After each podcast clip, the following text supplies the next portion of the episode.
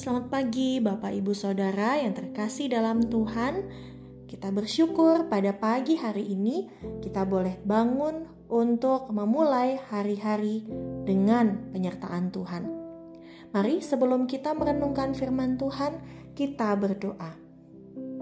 Bapa yang baik, kami mengucap syukur untuk hari pemberian Tuhan. Kami telah disertai sepanjang malam hari hingga kami boleh terbangun di pagi ini dengan keadaan yang baik. Semuanya adalah anugerah Tuhan. Saat ini ya Bapa, kami hendak merenungkan firman-Mu.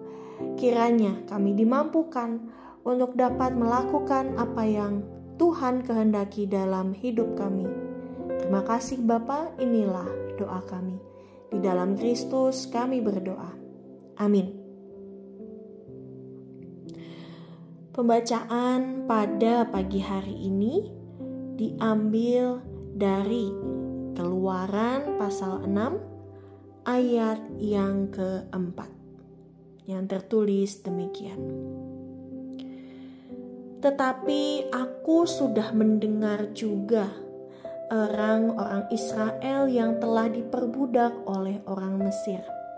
Dan aku ingat kepada perjanjianku. Demikianlah pembacaan firman Tuhan yang berbahagia adalah setiap kita yang mendengarkan firman Tuhan dan yang melakukannya. Bapak Ibu Saudara, kalau Bapak Ibu mendengar lagu ini, pasti kita menyadari betul ada sesuatu yang dijanjikan Tuhan buat kita semua. Janji yang manis kau tak kulupakan. Tak terombang ambing lagi jiwaku. Walau lembah hidupku penuh awan Nantikan cerahlah langit di atasku. Kau tidak akan aku lupakan. Aku memimpinmu, aku membimbingmu. Kau tidak akan aku lupakan Aku penolongmu Yakinlah teguh Nah Bapak Ibu Saudara Kata-kata aku tidak akan melupakanmu itu adalah kalimat yang juga Tuhan Allah sampaikan buat kita semua. Bahwa janji yang Tuhan nyatakan buat kita adalah janji yang pasti akan ditepatinya. Allah tidak akan melupakan janjinya kepada umat manusia, juga kepada kita semua, bahwa ketika lembah hidup kita, bahkan dalam kalimat lagu tadi dikatakan, "Ketika lembah hidupku penuh awan, nanti akan menjadi cerah langit di atasku." Atau ketika kita sedang terombang-ambing, jiwa kita tidak akan tersesat.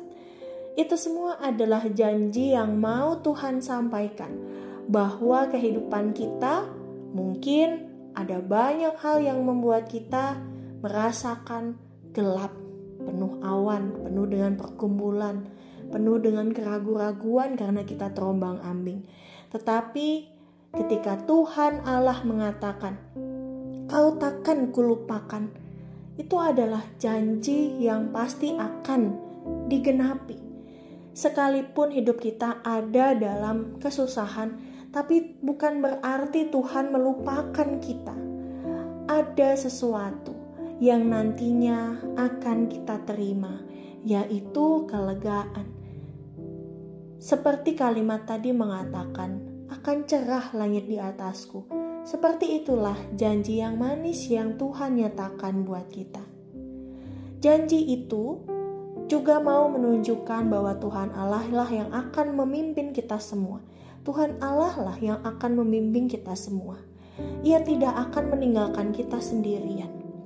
Oleh sebab itu, ketika dalam Keluaran pasal 6 ayat 4 tadi mau memperlihatkan bahwa Tuhan Allah mengingat perjanjiannya kepada orang Israel itu dikarenakan umat Israel sedang ada dalam perbudakan dengan bangsa Mesir. Tuhan Allah mendengar setiap jerit dari umat Israel yang diperbudak. Tuhan Allah mendengar setiap tangisan yang mereka keluarkan karena begitu beratnya penindasan yang terjadi.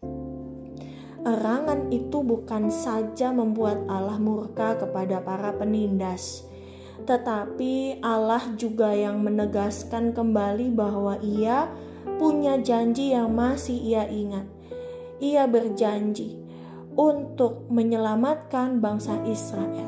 Ia berjanji akan pemeliharaan buat umat yang ia kasihi. Oleh sebab itu, Tuhan Allah memakai seseorang, yaitu Musa, untuk menjadi sosok yang akan membawa mereka keluar dari penderitaan. Memang tidak mudah, sebab Musa pun juga mengalami yang namanya penindasan dalam hatinya, sebab ia telah melakukan hal yang salah.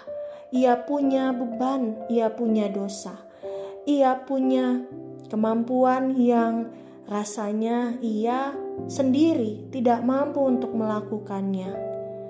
Bapak, ibu, saudara, ketika Kristus berjanji menyertai kita, itu artinya tidak ada yang mustahil.